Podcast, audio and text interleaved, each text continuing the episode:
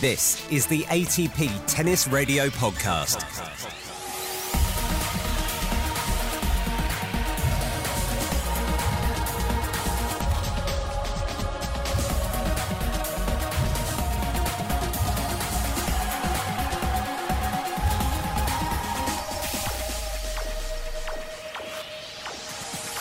Welcome to the ATP Tennis Radio Podcast, wrapping up the Rogers Cup in Montreal, where Rafael Nadal increased his record haul of Masters titles to championship points for a fifth Canadian Masters title for Rafael Nadal. From the far baseline, serve right into the body. The backhand from Medvedev comes back in the middle. Nadal now hangs a forehand. Rafa slices a backhand. Medvedev at the baseline, lifts a backhand. It's long, and it's a master class for the now 35-time Masters winner, Rafael Nadal. Emphatic 6-3, 6-love over Daniel Medvedev, who played so well all week, but was second best on this Sunday. And Rafael Nadal, for the first time since 2013, a champion in Montreal. That year he went on to win the U.S. Open. Who knows what awaits in the next couple of weeks. But Rafael Nadal, the first two-time Masters winner in 2019, as this goes along quite nicely with his win in Rome. But he really sent a message today. Rafa, firstly, congratulations on your fifth Canadian Open extremely tough conditions today. That first game, a long game, did that help you kind of get an understanding of his game? I know more or less this game, his game, no. But uh, of course, the first game is not about understanding. No, it's about uh, he was playing very well during the whole week. Uh, so for me, it was important the beginning that uh, he doesn't take advantage because always finals are a little bit more difficult for everyone. And uh, you know, I played a lot of, of these ones, so I, I know uh, beginnings can be tricky against especially a great player like him, but especially when when a player like him is playing under big confidence like he, he was playing during the whole week. No, so I just tried to to to to hold at the beginning and uh, lucky that that first game that I hold it. And then I think I played a very solid match my best match of the week so far without a doubt. Rafa you've had a lot of amazing accomplishments in, in your career. Did you know today is the first time in your career that you've defended a title outside of clay? And what does that mean to you well, honestly, nothing special. Not for me. The most important thing is win the title again here. You know, more than defending or not defending. No, I think it's just a, just a fact. But of course, uh, it's so important to, to be back on hard court and win again another big title. Uh, there's confidence for what's going on. But honestly, today is just about enjoying this title that uh, Master Thousand uh, are so important. So it's not uh, a tournament that you are able to win every day. That was Rafael Nadal after beating Daniel Medvedev 6-3, 6-love to win his fifth Rogers Cup crown. Hey everybody, I'm Brian Clark. I'm here with Lucie Ahl. We've been together all week long in that final, Lucie. It was uh, an interesting start and then a somewhat surprising finish as to what we thought going into the match. It really was. Uh, I mean, I have to say, I mean, I'm so impressed with Rafael Nadal. I mean, it sounds strange to say with all that he's achieved, and I guess he was just telling everyone that don't doubt him ever. I mean, uh, there was uh, there was a, question mark in, in terms of going into into that match. I, I felt that that Medvedev had a real shot at it, but you know, the way Nadal was able to step up, and, and I guess it's to be expected. He's, he's been here before. He knows you get to this stage and you've got to perform, and, and that's exactly what he did. It was 6-3, 6-love. Nadal had to save a break point in the very first game of the match. It was a physical, brutal game. The first point of the match was 24 shots. There was another point in that game that was 32 shots, but once he saved that break point, his serve was never really threatened his numbers looked great. I mean, going into the match, he was behind. If you looked at Medvedev's numbers compared to Nadal, uh, Medvedev was a, a lot stronger in that department, but it wasn't the case in the final. And he served well. He returned particularly well, and uh, and he never let up. I mean, those two rallies that you talked about, the two points, those lengthy ones in the first game, Medvedev actually won both of those, but it didn't seem to phase Nadal. He got through the tough moments. He knew he had to, and uh, and then he just rolled rolled through the match. And that's maybe what's most impressive, just the tenacity. Rafael Nadal, he has been out here for a decade and a half now, but once he sinks his teeth in, and that's exactly what he did in the second set when he broke Medvedev to begin the second set, it was off to the races. He served up a bagel, six love in just 29 minutes. That finishing kick is maybe what was most impressive. That's Nadal all over, isn't it? He is 100% committed to winning every single point. If, if, he doesn't win it, he's frustrated with himself, but he lets it go and then moves on to the next one. And there was just no let up. I mean, he has, he just raced away with it. And I mean, he was hitting the ball great. By by the end of the match, compared to the rest of the week, he, he, was playing some excellent tennis. And you say the end of the match compared to the rest of the week because that's the conundrum when we talk about Daniel Medvedev, who played a fantastic week of tennis. He beat two top 10 players in Dominic Thiem and then Karen Khachanov. He beat Khachanov, so he takes over as the Russian number one.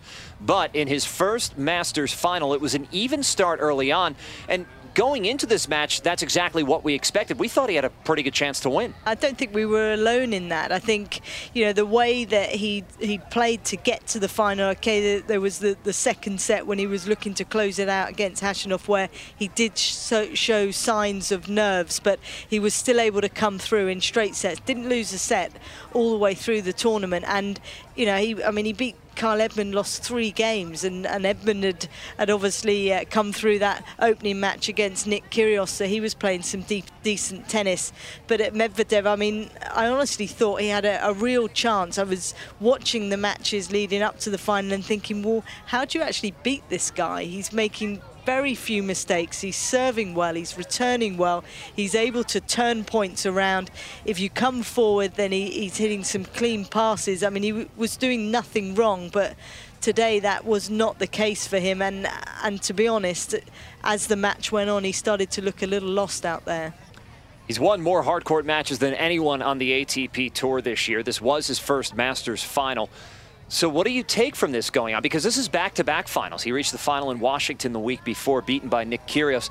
Do you look at the bulk of these two weeks, or is this final and the way it went and went quickly, is that going to linger moving forward? Hopefully not for him, because there's so many positives to, to come away from the last couple of weeks not just with how he did, but how he played, how he went about things, how he was mentally out in the matches where he was really tough. He, he, came through, particularly in Washington, where he had some tougher battles, and and here in uh, Montreal, his, his, matches were a lot easier with the scoreline. But that was because he, he, looked so confident.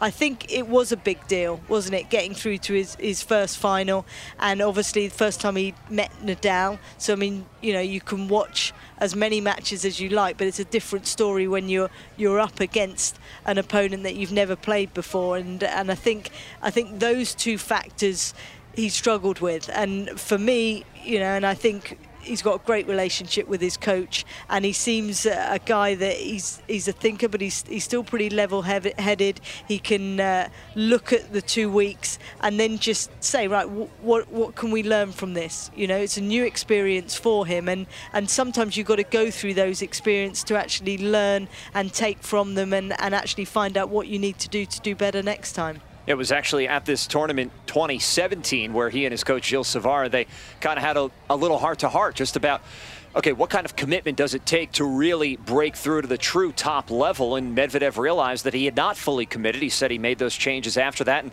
since the start of last year, he's won four titles. He's been one of the winningest players on tour. And we will see what the rest of the summer has for Daniel Medvedev. So looking at this from the outside, you see, oh, the top seed, Rafael Nadal, wins the final 6-3, 6-love, done and dusted the tournament. But it was a lot more than that this week in Montreal. What were a couple of things that really jumped out at you from this Rogers Cup? Well, there was a lot, wasn't there? I mean, we really did have some great matches and, and a number of different stories. And I mean, one match that I really enjoyed was the one yesterday, the, the quarter-final that was a little late to be played. It was played on semi-final day, the, the match with Gael Monfils against Bautista Agut, 7-6 in the third, that one. And some of the tennis that Monfils was able to play, and, and as well Bautista Agut, that, that match I certainly enjoyed. And, uh, and in particular, I, I had no clue going into that third set tiebreak who was actually going to win. And I just felt that if Monfils, and he really needed to, was, was able to produce some of the magic that we know he can, then he could get through that one, and he certainly did. So, I mean, that was an enjoyable one. And, and being a Brit, another match that I, I thought. Um, fellow Brit Dan Evans played his opening match, having come through the qualifying up against Nadal, where he actually had set points, and I thought he was pretty impressive in that match as well. There were the two sort of standout moments for me, which I, I really enjoyed, but there were many. If something that kind of caught my eye was just the Russians. We talked about Daniel Medvedev, but Karen Khachanov, his beaten opponent in the semifinals, first ever all-Russian uh, semifinal in a Masters event. But Khachanov won some tough physical matches to get through to the semifinals. He falls a step short, but he's won a Masters title before. He did it last year at Paris, so he is certainly well positioned heading towards the rest of the year. But what a week it was in Montreal. Lucie Ahl, it was a lot of fun telling everybody about it alongside you. Thank you. I loved it. It was great. Another great week, and uh, we've got more exciting tennis next week in Cincinnati. So I mean, there's there's a whole heap of of more stories and matches to look forward to. Yeah, Lucie's been a great part of our team. So is Jill Craybas on the ground in Montreal. So let's check out some of the people Jill has spoken with throughout the week. Okay, well, I'm in the back of the player lounge, and I'm pleased to be joined on ATP Tennis Radio with Daniel Medvedev. Thank you so much for joining us. Thank you for inviting me. We played well today and had a great week last week in Washington, the finals, and also last month, first time in the top 10. Yeah. So, congratulations on that. Just explain a little bit what that feeling was for you. Um, actually, it was not something amazing because, uh, well, it was coming. You know, if somebody would tell me one year ago that it would happen, then I would be probably uh, going crazy and saying, "No, it's not true. What are you talking about?" But uh, it was coming, and even many guys or I don't know physios were telling me, okay, uh, soon you're gonna be top 10. How does it feel? So when it uh, became, especially after Wimbledon, which I could do better, so I was more disappointed about Wimbledon than becoming top 10. But uh, no, it's I mean it's actually still a dream come true and. Uh, hard, I mean, the hard work that I have been doing for last uh, two years pays off, so I'm happy about it. Yeah, I was I was actually looking at your ranking breakdown and just consistently going up. Last fall, I think first time top 20, now top 10. What has been the little differences for you? Um, as I say, about two and a half years ago, I will I dedicated my life to tennis. I dedicated my life to tennis, so that was the biggest change I made. I think, even though I was already top 100, but. Uh, I understood that to be even higher and to be where I want to, I need to do it. Uh, and also for me, experience means a lot. So playing these tough opponents, tough tournaments, big matches, later rounds like uh, quarterfinals, semifinals, because that's where all the points are.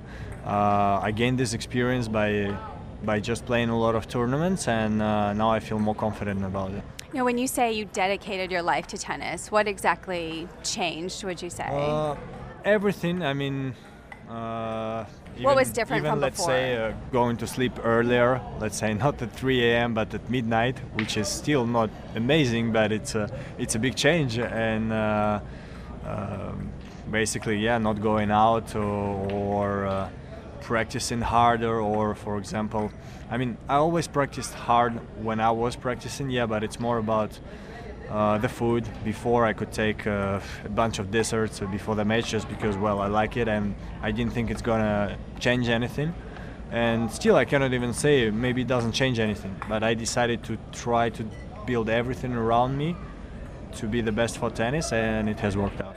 And now, um, like like we mentioned, you in the top 10. So now there's two Russians in the top 10. Khachanov, of course, number eight, and then of course there's also Rublev, who's now 70 but was high 31. So, what does that mean for, for Russian tennis for that rise again in the Russians? Yeah, it's tough for me to talk about this because uh, it's better for the Russian fans or even Russian uh, tennis federation to talk about it. Uh, me, I just hope that uh, what I'm doing on the court uh, please my uh, my home home fans. I hope that when I will be playing Moscow and St. Petersburg tournament, me and Karen we're gonna be playing it. I hope that there's going to be a lot of fans supporting us and uh, it's a great feeling because uh, you love your fans all over the world but it's in russia where uh, we feel the most uh, i would say satisfied about it and so and how often do you get to go home because i know you do training mostly in france is that yeah, correct I, yeah i practice in france and i live in monaco so i don't go that often i usually go if i have uh, really something uh, to do there like I don't know what, but you know, I don't know some small things. Uh, I don't even know what I'm talking about. yeah. okay. Take your Uh, time. but uh, for example, after Miami, I just decided to spend like four or five days there without tennis because it's tough for me to practice uh, tennis in Moscow. Uh, and after I made uh, semis in Monte Carlo, so it did work out great. I still feel really at home in Moscow, and I feel uh, uh, the most calm there. So what, what like for example when you take those four days off at home, what do you what do you do? How do you spend your time? Well, first of all, I love uh, Russian food, and actually not uh, the Russian food itself, like the native food, but I like the level of the cuisine or The how do you quality or- yeah, the yeah, quality yeah. of the food is amazing in Moscow. Uh, for me, one of the best in the world. Uh, that's and I love food, so that's uh, the first thing I do. I eat a lot. I eat a lot, uh, a lot of desserts, because uh, if I'm in Moscow, there is no tournament probably. Uh, and then, I mean, it's everything. It just feels home. Everybody speaks your language. Uh, you can finally watch TV, the TV shows you like, because they're all in Russian, and just feels home. and so what like what for example the quality of the food, what what would be a typical Uh, dinner for you? I think uh, I love the most Italian food. I need to say, but after I like all the European food, I would say the most. I don't like too much uh, of crazy things. So like Indian food, I don't usually like it too much. I love Indian. That's what I was Ah. just saying. I was like, oh my god, that's one of my favorites. I was like, That's did how I I say was saying, something no, wrong? you- no, so you're yeah, perfect. I love Italian I, too, I don't so- like something crazy. Okay. And uh, actually, Russian food is a little bit with a twist, and that's why probably I don't like it that much. I like few things from it, but not uh, in general. Yeah. And of course, um, as I mentioned, we're in the player lounge, and I don't know if you can hear, but there's some players playing ping pong, and there's a billiard table over there. Do you get involved in these activities in the player lounge while you're around? I'm really bad at pool, but I like to play it.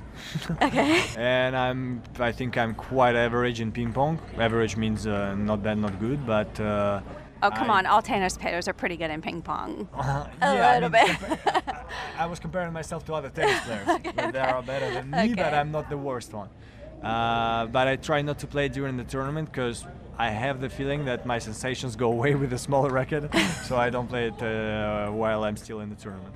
So speaking of the tournament, we are here in Montreal. I know you. You mentioned you train in the south of France. Your coach is French. Do you feel somewhat at home here, being, this being a French city? Actually, kind of yes, which is surprising because you kind of get ready for a U.S. Open series. Uh, everybody speaking, uh, I mean, great English. You need to try to understand it because you have an accent, and then suddenly you come to a city where everybody speaks French, and it's especially the first days where I speak to my coach in the car.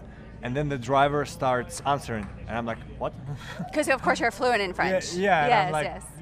I was talking to my coach. How, how, how do you speak French in my mind? But I know that Yeah. of course everybody speaks French. But first two days uh, you get used to it, and then yeah, it feels kind of like friends. And so, if I was going to ask you, ask your coach, um, what he felt the difference was, or how has he made a difference for you in your game? I know, you, I know from your perspective, you said what the difference was to get that top ten and to make that push. What has he helped you with the most? Do you think? Uh, first of all, we just have a great connection on and off the court. Uh, we really, it's not that we agree on all of things, but we agree on the, uh, I don't know how to call this, feeling of life. Like we both have a thing inside us that every opinion is not sure.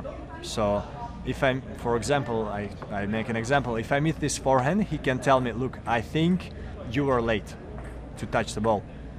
Uh, but he won't say it like, Daniel, I told you 100 times uh, you are late on these balls. He will say, I think you were late, but you know, it's like he won't say it in a uh, in a tough way. And uh, same in life, we discuss a lot of things. I mean, we really get along with each other, and that's the most important because I see himself probably much more than my wife, and uh, I think it's the same for every tennis player. So if you don't have a good connection, it's just it just won't uh, last long.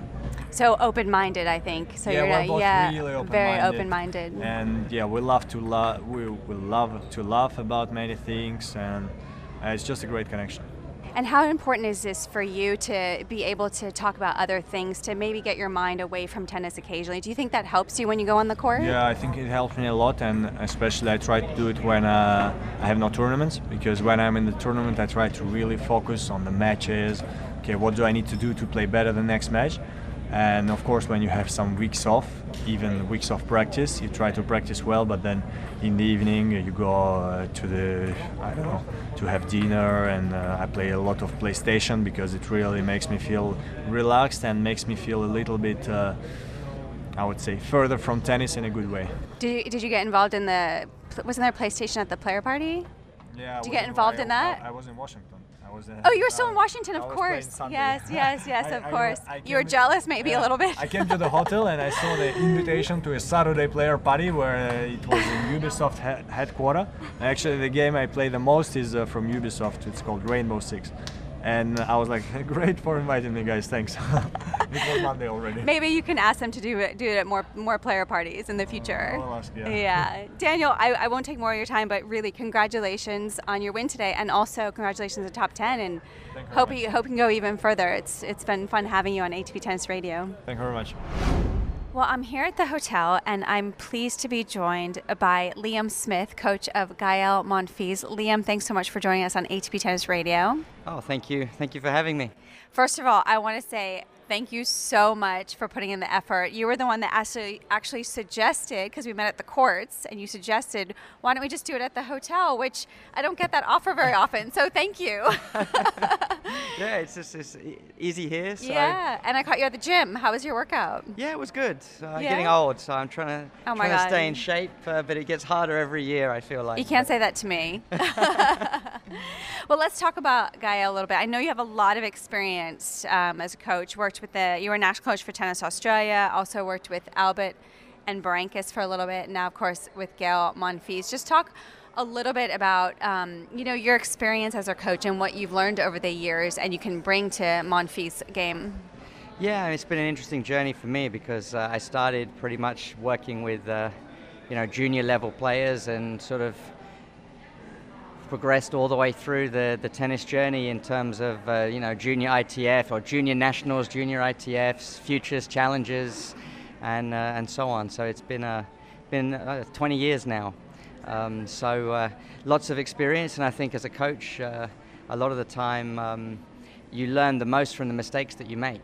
So in a way, as I look back, it's, it's always better to make mistakes when you're at a lower level than than make mistakes when you're at a, at a, at a higher level in the game. So uh, I'm kind of grateful for the journey that I went on because it uh, it's, it's given me a lot of resources and, and learned a lot over the many years at the different levels to, to help me now.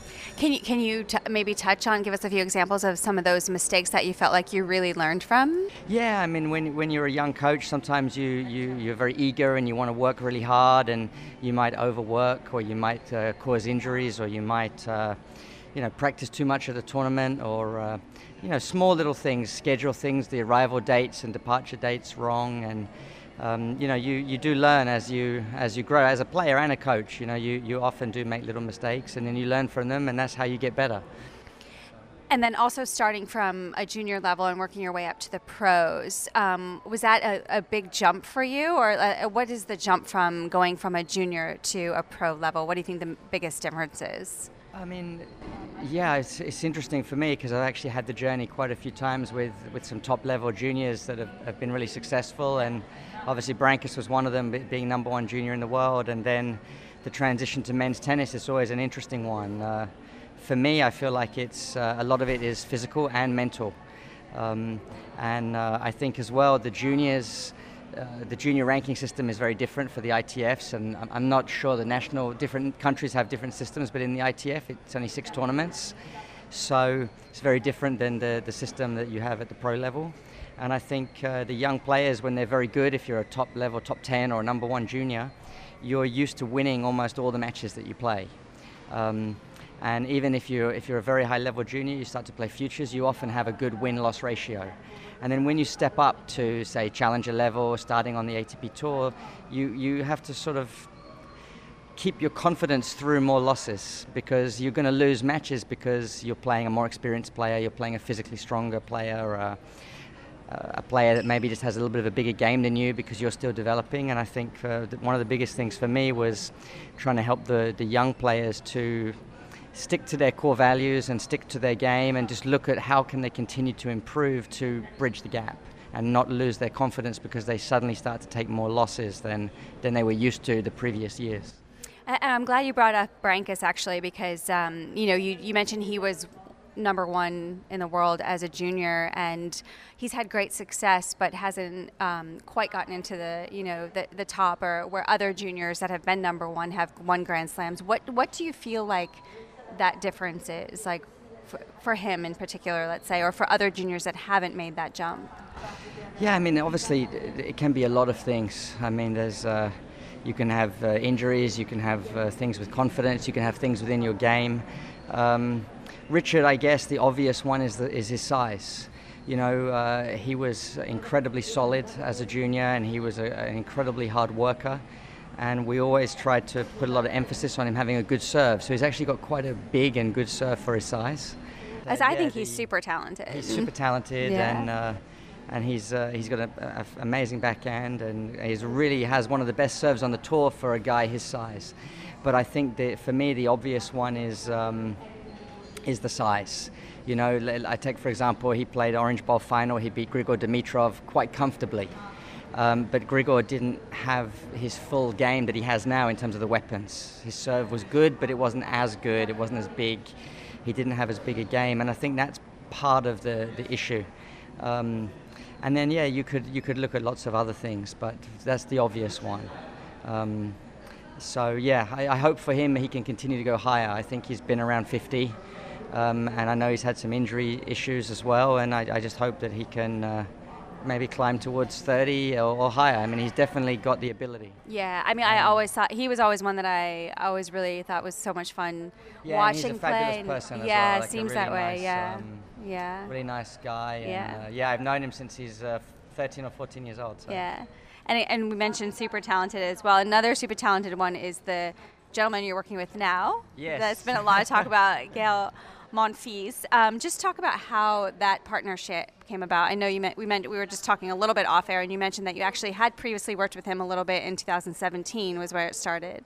Yeah, well, I've known him for a very long time, going back to when literally when he was a junior. Because I used to work with some uh, American kids that were the same age and played uh, played matches against him, practiced with him when they were juniors, and obviously Gael was was a standout junior as well.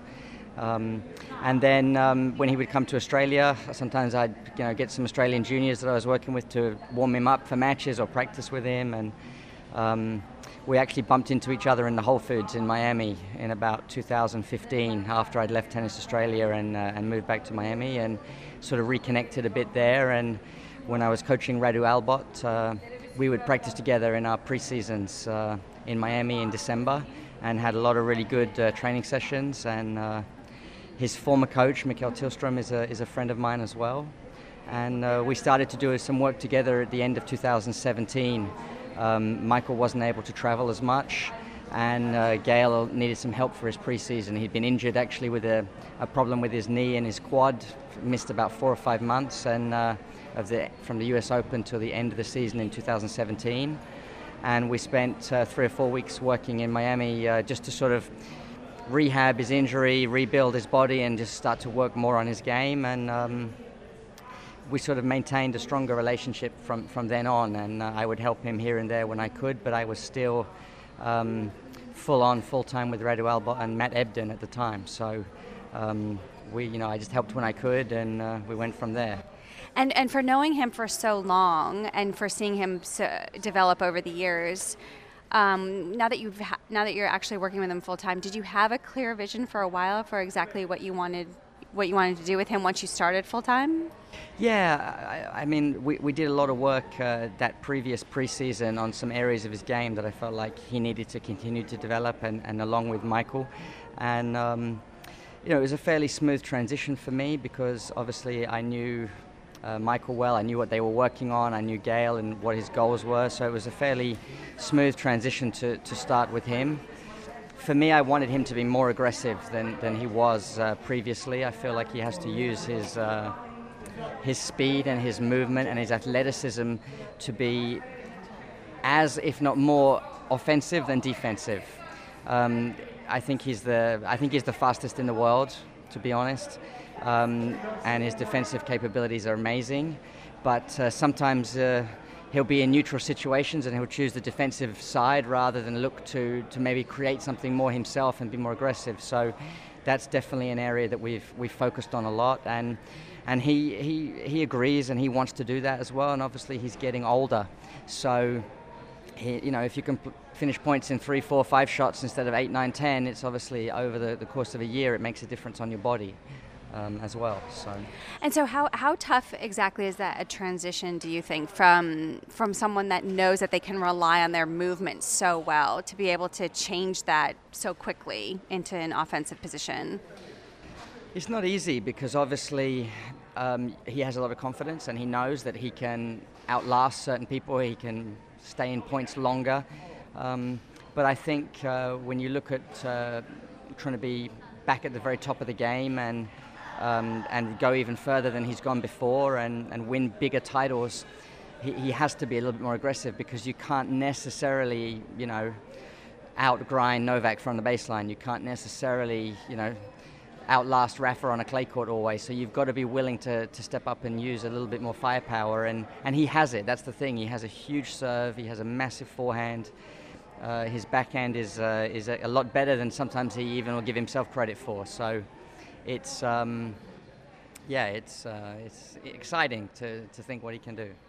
Well, I, he, he of course won Rotterdam this year, and I wanted to say congratulations on that, and also getting him back into the top 20 um, after that tournament. So congratulations. Is that something you felt like he, he did really well in Rotterdam? Was to be yeah. more aggressive? Yeah, he played uh, he played a really good period. Actually, he was playing well at the Australian Open, and uh, he ran into Taylor Fritz and. Um, Taylor served uh, incredibly well that day and played, you know, credit, played a really great match and, and, and sort of surprised us a little bit with, with that, you know, four sets win. And, um, but I felt like he was playing really good tennis and he went to Sofia, he played some really good tennis, um, beat Tsitsipas there and um, played Medvedev in the semis and was kind of building on the work we did in the preseason. And yeah, in Rotterdam it really came together. He uh, he played really aggressive. He played really well. He played all the big points with a slightly more aggressive mindset, and uh, and it was really good. And then he continued that in Dubai and continued that in Indian Wells, and then he started to have a little issue with his Achilles, uh, which slowed us down again. And then we basically missed a few events and, and he lost a little bit of momentum during that period. Yeah, I remember he pulled out of Indian Wells. I think yeah. with the that was the was that the Achilles as well. It was the Achilles was yeah, the quarterfinal right before the match right. with Dominic, and he couldn't uh, he couldn't play that one. So that was you know that was tough because he was playing very well and he would have had a reasonably good chance there. So. Yeah, and I know, and I was reading some of the another another article that I read, and one of the things that was one of your goals was to keep him healthy and also focused and, and motivated. And um, i think that's one of the things that we notice sometimes in, in some of his matches is that he can occasionally lose focus i think just because just of such the natural talent that comes to him so easily. Yeah he, he's yeah he, he's got a lot of ability and he's got a lot of flair and skills and he can he can do a lot of things. So you know, he always says, and you probably heard him say it, that he plays tennis first of all because he enjoys it and he wants to almost entertain himself and have a good time on the court. So sometimes he can he can get into that mode a little bit, and uh, you know, there's some good things about that, but then there's some areas sometimes where he can just have little dips in the level or losses of concentration. Uh, so we've just been working on trying to play every point a little bit more focused and with a higher intensity, and uh, try to get him to um, just enjoy doing the simple things well. Are, are there certain things that you that you any particular things that you work on to to get that focus? I mean, I know it's not an easy thing to do, but any um, little tricks or tactics that you use to or things that you tell him. Um, uh, a lot of it is just uh, reminding himself to focus point by point and keep the intensity the same and, and fight and battle for every point, not to not to take a break or a breather. Um, there's other things that you know we've, we've done off the court where he's had to concentrate, where he's done physical exercises, and then he has to do something that involves more focus or concentration when he's he's tired. We did some stuff with boxing and different things to help with that, which was fun too. Um, and I'm glad he concentrated, so I didn't take any punches myself. So. he didn't miss the uh, he didn't miss the glove or the, the, target. That's important. That's very important. Need the coach around. yeah, that's it. Yeah, self-preservation. so, so boxing is one of the things that you do. You sometimes you'll do off court. Yeah, we just did a we, we had some fun with it. He likes boxing and. Uh, he's a, he's a fan and enjoys it. And uh, we did some physical workouts because uh, obviously the intensity is quite high. So yeah, we did a lot of physical workouts in the preseason where uh, he would do some some uh, interval-based lifting or power exercises, and then he had to do a series of uh, boxing uh, choreographs or you know hit certain targets at a certain at a high rate. So it involves a lot of concentration. So bit of uh, mixing it up, cross training, interval training based stuff. Uh, it's fun too. Yeah, I mean that sounds fun to me. But um, are there uh, are there other interests that he has off the court? Oh, uh, you, you, we'd have a lot. Uh, yeah, a lot. It's gonna be a long conversation. yeah, it's a long conversation. yeah, he has a lot of interest. Just give us a few examples, maybe besides boxing. Ah, he's a very crea- very creative, uh, very artistic, very creative. Loves music. Um, Does he play an instrument? He's very good at uh, DJing and setting up different things digitally and uh, different okay. things with music. Um, has he ever wanted to do that dancing, out? Obviously, oh, dancing. He likes yeah. to dance and yeah. uh, has lots of uh, tricks and things. So, yeah, lots of lots of interest. He's a people don't realize, but he's an expert in uh, Swiss watches or watches in general, and watchmaking and uh, he has uh, quite a lot of involvement in that and an amazing amount of uh, knowledge of, uh, of the product. So. so. involvement meaning does he like actually get in there and try and learn yeah, how he, to? No, he's a judge for uh, one of the Swiss watchmaking industry oh, okay. when they do different awards and prizes. How for, cool is uh, that? New released uh, products and things like that. Yeah. Okay, that's pretty cool. Yeah, it's very cool. Yeah. So it's, yeah. Uh, and uh, a lot unusual interest that you I know that's expect, what we that's yeah. what we want to know. That's what we want to know. I know. I feel like I want to d- dig deeper. So boxing, dancing, digital watches that he's judging. No, the uh, the, the um, oh sorry, Swiss, Swiss watches, uh, Swiss watches, not digital. Yeah. Not digital. Yeah. Yeah, yeah, yeah. The, the traditional style yeah, of watchmaking. Got it, yeah. Got it. Is he? Would he ever consider designing his own? Maybe, yeah. I mean, uh, why not? Uh, I don't know. You'd, you'd have to ask him that. I'm sure it'd be interesting. That's yeah, for sure. Yeah, that would be interesting. So, with how creative a person he is, is that something? And we've seen how creative he can be on the court as well. Is that something that's difficult to sort of manage for you as his coach? Yeah, it's. Uh, look, it's uh, it, it's it's better to have those abilities than not have them. So I think it's just a question of trying to get him to maintain his focus on he's out there to win the match. You can be entertaining and you can you can have a good time doing it, but you want to find a way to win the match. And and sometimes uh, just to take more pleasure in the in the more simple things. Uh, and yeah, as a coach, sometimes you have to sit there and you just smile because he, he hits a shot that maybe you don't necessarily approve of it, but he pulls it off or he does something spectacular. And um, there's been a few times in t- intense moments in matches where uh, he's come up with something almost crazy, but it's uh, it's relaxed him, and I've realised that it's actually made him play better for the for the next 20 minute period because it happened. So um, you know, you have to be quite uh, adaptive and understanding of that as well, and have fun with it to a certain degree. Yeah, of course. And, and he did say, um, I read Liam gives me a lot, and it gives me clear plans on the court. Can you tell us what those plans are? yeah, I mean. I guess there's a lot of people doing it these days. I, I try to, to, to spend enough a lot of time looking at all the different stats and uh, get some information from Hawkeye and uh, look at a lot of video of opponents and just try to figure out uh, what's going to be the most effective uh, strategy and what to do uh, on the court, and and also to try to help Gael to be more efficient so that uh, can win more matches in straight sets and, and put less pressure on his body. And sometimes one little bit of tactical information here or there, or just executing something a little bit better in important moments can make a difference. So I try to. Um, do a lot of research and analysis and then give him a, a very simple, basic uh, strategy to follow. And, uh, and he's actually been really good at doing at sticking to that. And um, yeah, I was quite impressed a few times how uh, how disciplined he was in able in being able to keep to that. Um, so yeah, it's it's something that's been quite good. Great. Well, Liam, thank you so much. Again, I'm so grateful for you being willing no, to do uh, this. I appreciate it. It's, it's great, and it's, uh, it's great to see you here at the tournament and, and, doing this. And uh, ah, it's, it's good that the ATP have the have the radio and everything is. Uh, yeah, it's great. Yeah, it's fun. But yeah. thank you, and best of luck to you guys. I, ho- I hope you. I hope it goes well. Yeah. Yeah, it's uh, going to be a, a, fun week, I'm sure. Yeah. Thank you.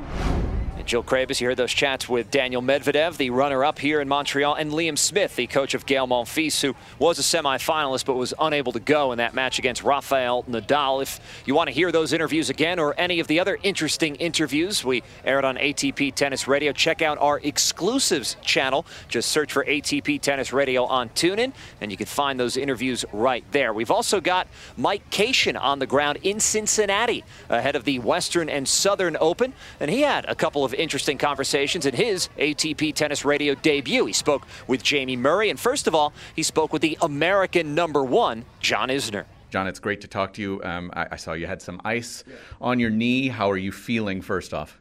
Yeah, I, I feel fine. You know, there's just a few things that pop up here and there, and I'm a fan of putting ice on something that I think is maybe a little bit inflamed, but it, I'm fine. It's just uh, it's all precautionary stuff, and I'm excited to get going here in Cincinnati. Don't take this the wrong way as somebody who is older than you, John, but uh, you know the body changes as you get a little bit older. I, I, think that's the big question everybody has, and uh, how's the foot? Everything is, is fine after a few few months out here. Yeah, the, the foot feels fine. I think I'm very confident that my foot is 100% healed. Um, it took a while to get yeah. to 100%. It took every bit of two and a half, three months, which was a very long time. And with the foot injury, it was I was really handcuffed as to what I could do. I couldn't put any weight on my foot, so I couldn't really work out, couldn't really rehab rehab this injury. The only the best thing I could do was just simply rest. So since I've come back, I've I've been a work in progress, and I feel like I'm getting back to my to my top level. I know you're obviously you've been around for, for some time. You understand the idea of results will come. Yeah. Um, but that is also very difficult in the, in the short term. It is. Um, so how have you balanced that yourself? That's a fantastic question because I think any player will tell you at certain times in, in their career, and me especially, you you unfortunately sometimes put the results ahead of the process, and it is kind of cliche, but you just have to trust that as long as you're doing the right stuff on the court, on the practice court, in the gym, off the court, the results will come.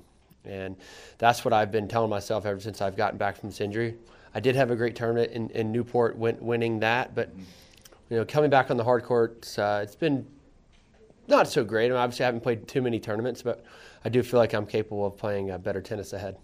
So, how do you balance that in terms of building towards the U.S. Open? Obviously, that's the big jewel. Yeah. Um, how, how, do you balance that? How have you found it uh, over the last couple of weeks? Yeah, well, it's it's it's been, um, as I said, I'm not exactly where where I want to be right now. Yeah. But again, I just have to stay patient and stay focused. And you know, the main goal for me is to to not beat myself on the court and that's by maybe losing it mentally or not being as focused or not competing as as as good as I can on the court. That's those are the things I can control. Um, try to control those to the best of my ability and and see what happens after that. If I get beat, you know, too good, um, I can I can live with that and I can go to sleep and sleep well that night. But if I beat myself, those are the matches where you have a hard time, um, you know, getting good rest that night because you're just you're just thinking about what you should have done better. So as we're walking up, um, a player asks uh, about uh, you warming them up tomorrow because they play Reilly Opelka. Yeah. Um, what has that relationship been like after another tough one for you in, in Atlanta? Yeah. Well, yeah, I mean, Reilly and I are, are great friends, and you know we've played a bunch this year, three times already, and we've played ten tiebreakers, and that's you know of course going to happen when a guy like myself and him square off. Yeah. And we have two, arguably the best serves in the game, and uh, we both hold serve probably better than anyone in tennis. So when you play each other, it's inev- inevitably going to be uh, a close match, and he's gotten the better of me uh, this year, that's for sure. But he's a great player and a, and a good friend of mine, and I think he's got a great future ahead of him. He, no doubt. he came out against being called a serve bot and said it was lazy journalism, I believe, when he did okay, a press conference that, yeah. in, in, Atlanta. And I'm I'm wondering what you think of that. Um, I know it's obviously a label that that's surrounded you for so long, but he was very much pushing back against that, and, and I wonder what you think of that. Uh, we do uh, what we do well. Um, we have certainly some gifts that we take advantage of on the court, and we work as hard as we possibly can at working on, on, on our weaknesses, but as I said, there are certain advantages to being very tall as a tennis player, and there are certain disadvantages disadvantages as well. So everyone's different. I think that's what makes uh, this sport so beautiful. You have guys that are really small and really fast, and you have guys that are really big and maybe not so fast. In that regard, it, seems like that's something you can impress on younger players. Just accentuate your strengths. Yeah. Um, and and that's something that I think is lost on a lot of players who maybe spend a little bit too, too much time focusing on their weaknesses as opposed to accentuating their strengths. Do you think that's something that needs to be utilized a little bit more by younger players? No, I think for sure. I think working on your strengths on the practice court is, is always a good thing. I think you're going to get a lot of practice working on your weaknesses in matches because players are going to try to exploit that. And the best way to work on your weaknesses is by playing matches and getting in that, uh, getting in that mode where players are trying are, are, are trying to uh, to attack you in that fashion. So, again, working on strengths, I'm a big believer of that. You obviously, uh, there were lots of articles when you were out with the foot injury about spending time with your daughter um, and your wife at home. Um, and now you're a little bit more time away. And I'm interested in how that transition has been for you over the last few weeks, the last month or so, since you've been on the road almost exclusively. Well, they've they've actually been on the road with me, so uh, it is a little different, though. It is it is very different. You're right, but that's you're right. I'm not with them all the time. Of course, I have to come to the courts and practice, and I have to play my matches. And you know, unfortunately, my, my wife doesn't get to watch um, all the matches. If I play at night, you know, she's got to sleep. Right. And as you know, uh, our life revolves around her schedule, her morning nap, her afternoon nap, and the time she goes to bed. Yeah. And everything in between is all hands on deck and trying to entertain her and just having the best time possible. But, you know, when I'm away from my wife and baby, she's doing it all. So I have an, I have an incredibly supportive wife, and I think that's very, very, very important. And her number one job right now is, is raising our daughter, and she's doing a great job. You miss out on things, however. Um, so what, how, how have you tried to make sure that you're – not missing really important milestones? Well, fortunately, technology is amazing in, in that regard. She's sending um, lots of cute videos and pictures, of course, and you know, keeping in touch with my parents and sending them to her parents as well. But look, when I'm away from the courts and uh, you know, away from the facility, I'm with them, and I'm trying to soak in those moments as much as I possibly can. Do you still get the same tingle, the same nerves uh, coming to a Masters Series event? Yeah, you do actually. I mean, everyone wants to do well at, at, an event like this, and you know, I just remember maybe even being more nervous now than I was at the very, very beginning. Um, when I first turned pro, maybe didn't have many expectations at all, and of course, there's expectations for everyone, and that can, you know, put pressure on yourself, and then in turn, you know, you know, create create some nerves. But it's about handling those situations well, and I think I've been able to do that uh, pretty well over the years because I'm at this point very experienced. It's, I, I remember those days, uh, fresh out of college back in 07, 08, yep. and just how immediate of the impact uh, was. When you see some younger players now who are starting to have that immediate impact at the age of 17, Felix, and mm-hmm. I saw Jannik Sinner last week um, in Lexington, Kentucky. What are your words for them in, in terms of how to advise them of, of having immediate success and how to balance that with, with life? Well, I don't know because I didn't have I didn't have success at 18 years old. That's um, right. You were out. out yeah, and I, I, can, I think speak for Felix pretty well. I think he's handling it well right now, and I think he will handle that very well going forward as well because there's going to be a lot of expectations and a lot of pressure on him to do well. But look, I think he's mature beyond his years. I think he definitely realizes that you know, his best tennis is probably six years ahead of him. And so he has this very long runway, and I don't think he's putting too much pressure on himself. He's a he's one kid that's uh, incredibly talented, incredibly nice, and our sport in general is very lucky to have him. We're going to have him for a very long time. Well, how much time is left in your runway? Good question. You know, as look as long as I'm still playing and playing well and, and ranked high. I've been ranked high for a very long time now.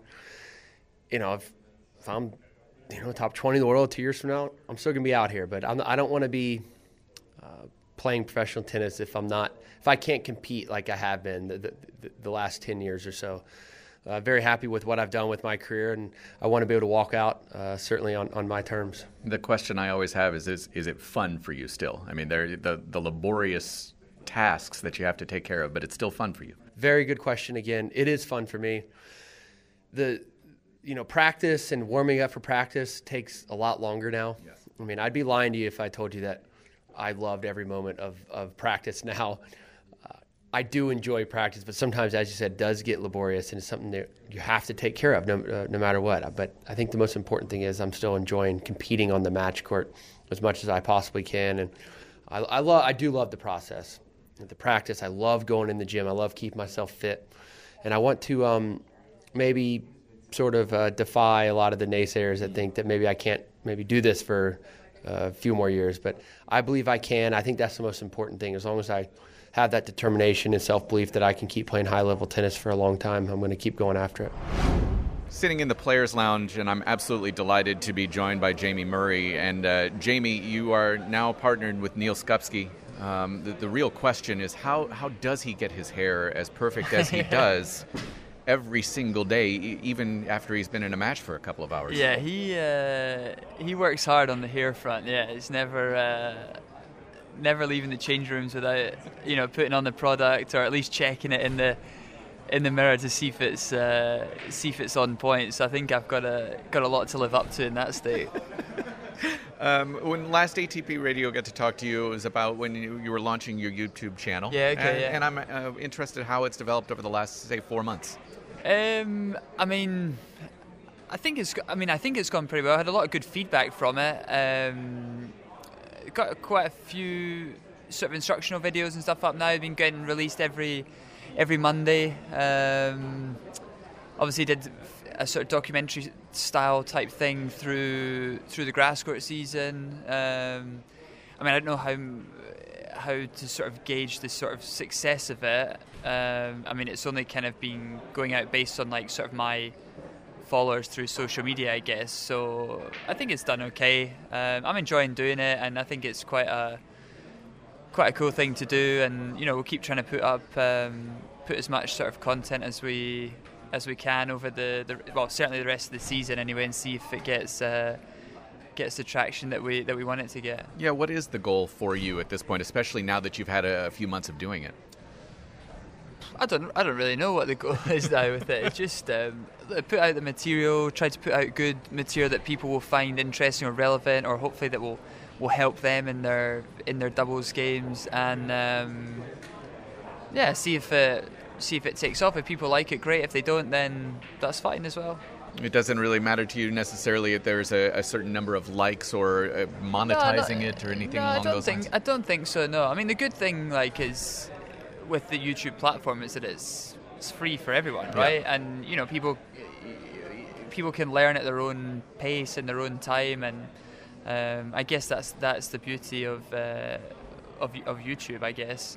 Um, but yeah, I mean, I'm not really like looking too far ahead with it, or kind of I need to hit this many viewership or subscribers or whatever. Just see where see what happens with it, and it might be it might be something that builds slowly over over time.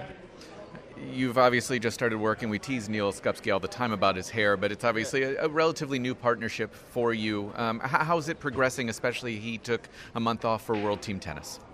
Yeah, so we uh, we played obviously the grass tournaments. We played three tournaments on the grass, and then we played last week. So we've only played four tournaments. So um, I guess it hasn't necessarily been like amazing results of that, but we uh, we were a bit unfortunate when we're Wimbledon. We played um, a really good match on the first day.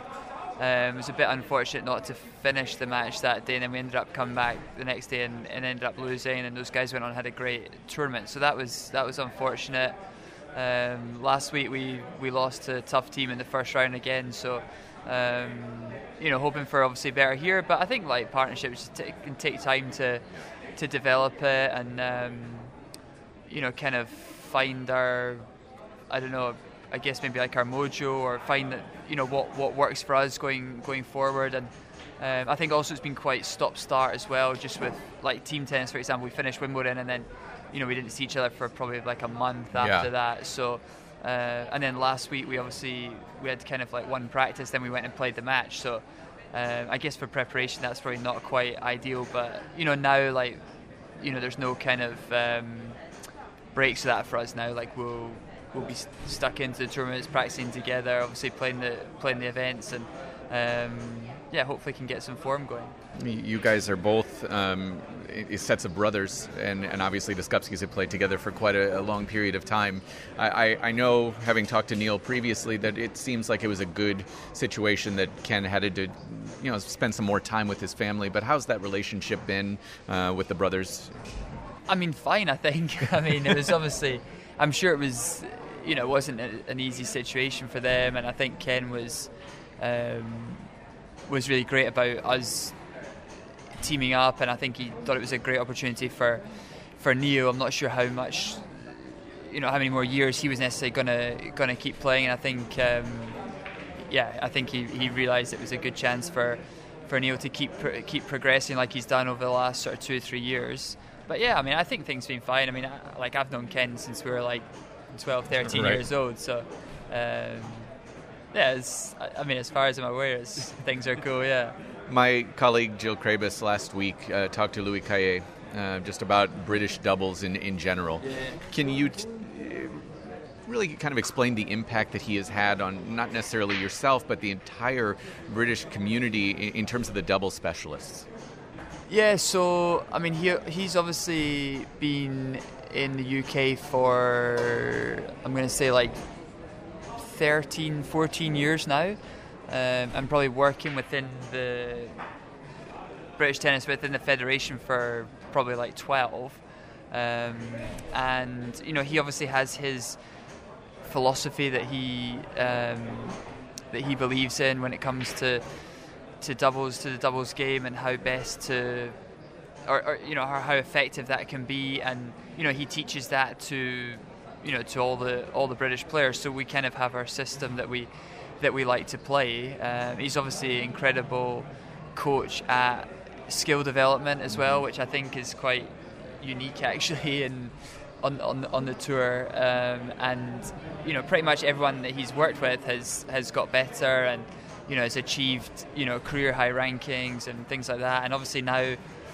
In the last sort of year or so, he's managed to bring through probably like four or five more guys, and you know I'm not sure exactly what the ranking situation is now, but at, you know at one stage we had like eight guys in the top 50, which was um, which is pretty amazing, and um, you know those guys I'm sure like if they continue to work hard and stuff, they'll you know they'll play at the top for you know the next five ten years probably because they have the the level, they have the, the skills to be able to do that.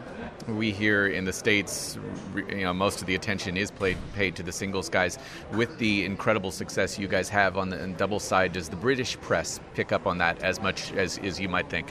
Um, for me, as a, as a doubles player, that's always kind of been an issue that, you know, the singles obviously gets the gets the majority of the of the limelight. I feel like you know, doubles is a different game. It's a different skill set required to be successful on the on the tour, um, and I think it um, can definitely play a bigger role than perhaps it does currently on the on the tour. And you know, certainly the fan base of it is has grown like immensely since certainly since I first started playing on the tour, like in 2007. Um, you know, and people people enjoy it like because it is different to singles. It's also what they play at home, right. so they can kind of relate to that a bit better. And I think people like the fact that it's you know it's fast. There's all these crazy reactions, um, volleying dynamic as well, which you know you don't obviously really get in the singles game nowadays. That's kind of gone away from from the game a bit. Um, and also, you know, you get all the teamwork and communication and that sort of aspect of it as well. And you know, I think if it came down to it, people like if if fans had the chance to see like four top players on the court, they'd rather see four top players than two, right? It's more more exciting. So when I think like those top singles guys do come and play in the in a doubles event, like it gets really well uh, well attended, and that's good for our game as well. Yeah, it seems like there's been a renaissance of doubles this year in, in terms of the fan interest, much more so than it has been even in the last three years. I mean, maybe. I think, like, it, it's for me, it's just growing all the time. Like, certainly with you know tennis TV, the all the masters being being on tennis TV, and then obviously the local TV channels are able to take those matches in if they want because they're being filmed. So, you know, doubles is a lot more um, accessible to, to fans stuff where it wasn't at all in the in the past. So that's obviously made a made a huge difference. Um, and I think the the ATP's doing a much better job of kind of promoting the double, promoting the players, um, and you know it all kind of it all adds up. I think. Yeah.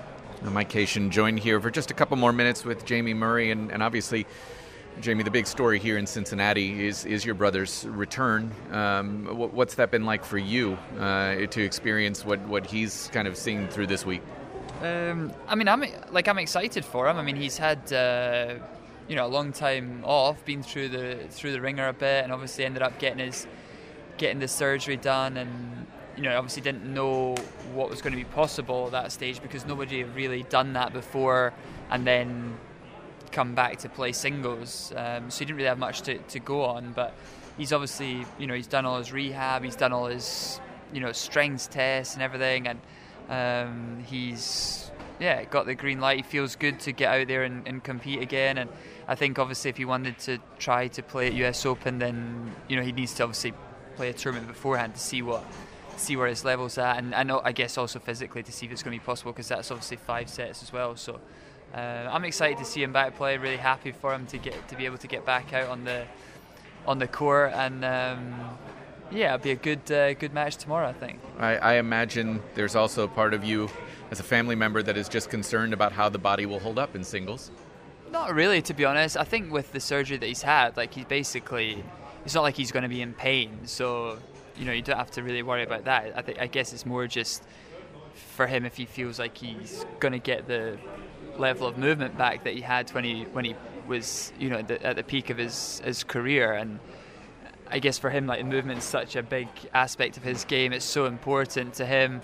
Um, you know, and I guess you know you know, if you lose five percent, ten percent of that, that's a, that's huge. Um, you're putting yourself at a huge disadvantage against the guys that are out there playing on on uh, on hundred percent fitness. But I think he's uh, I think he's doing good. I'm really interested to see how he gets on. Um, yeah, excited to watch the match. Do you still get excited for these uh, Masters events? I mean, does it still have that same butterfly in your stomach? Yeah, yeah. For me, I mean, like, you know, these are the biggest events we have on our tour, and you know, I want to come here and get to compete against all the other best doubles players in the world, the best doubles teams, best singles players, um, and that's what's exciting for me. Like that's why I train to to come and play in these uh, these sort of events. So yeah, I think you know as long as I'm playing, like, and I'm still able to play the big the big events, these are the ones that get you the most motivated. At least until the YouTube channel has yeah, yeah, yeah, exactly, I mean, yeah. I had to play for a long, long it, more time. it is it is absolutely remarkable to me to see people just making that much money off of YouTube, though, in terms of the ads and the subscribers and things of that nature. It's yeah, fascinating. yeah, yeah, yeah. It's a different, um, yeah, it's, it's a different generation that we're living in, isn't it? Yeah. Do you ever look at some of those people who play video games, playing Fortnite and, and things, and just see how much money they're? Yeah, well, I saw that person who won the Fortnite the other day won like three million million. dollars for it. He's like a 15, 16 year old kid, so. What What are we doing here? Yeah, yeah, exactly. Yeah, I should be back in my hotel room, go buy a PlayStation or something, and start uh, start practicing. It's always good to see you a smile on your face too. Uh, Man U uh, got a got Big a W win today, yeah, yeah? Start of the season, yeah, four four 0 against Chelsea, yeah. So It's always a good day. yeah, Jamie Murray, it's really been a delight, and I really appreciate your time. no, no, that's all right. Thanks, mate. Mike Cation already in position in Cincinnati at the Western and Southern Open, and we are in position to bring you every point of the Masters event in Cincinnati. Our live coverage begins 30 minutes before play on Monday. It's the seventh Masters event of the year. It sees the return of the world number one, Novak Djokovic. It sees the return of Roger Federer. First time both of them have been on the court since they squared off in that epic Wimbledon final.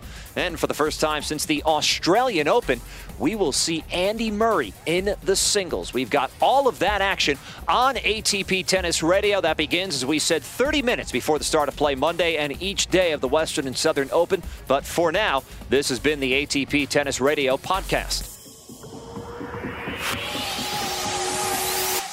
If you like this podcast, please search the iTunes store for ATP Tennis Radio to leave a review.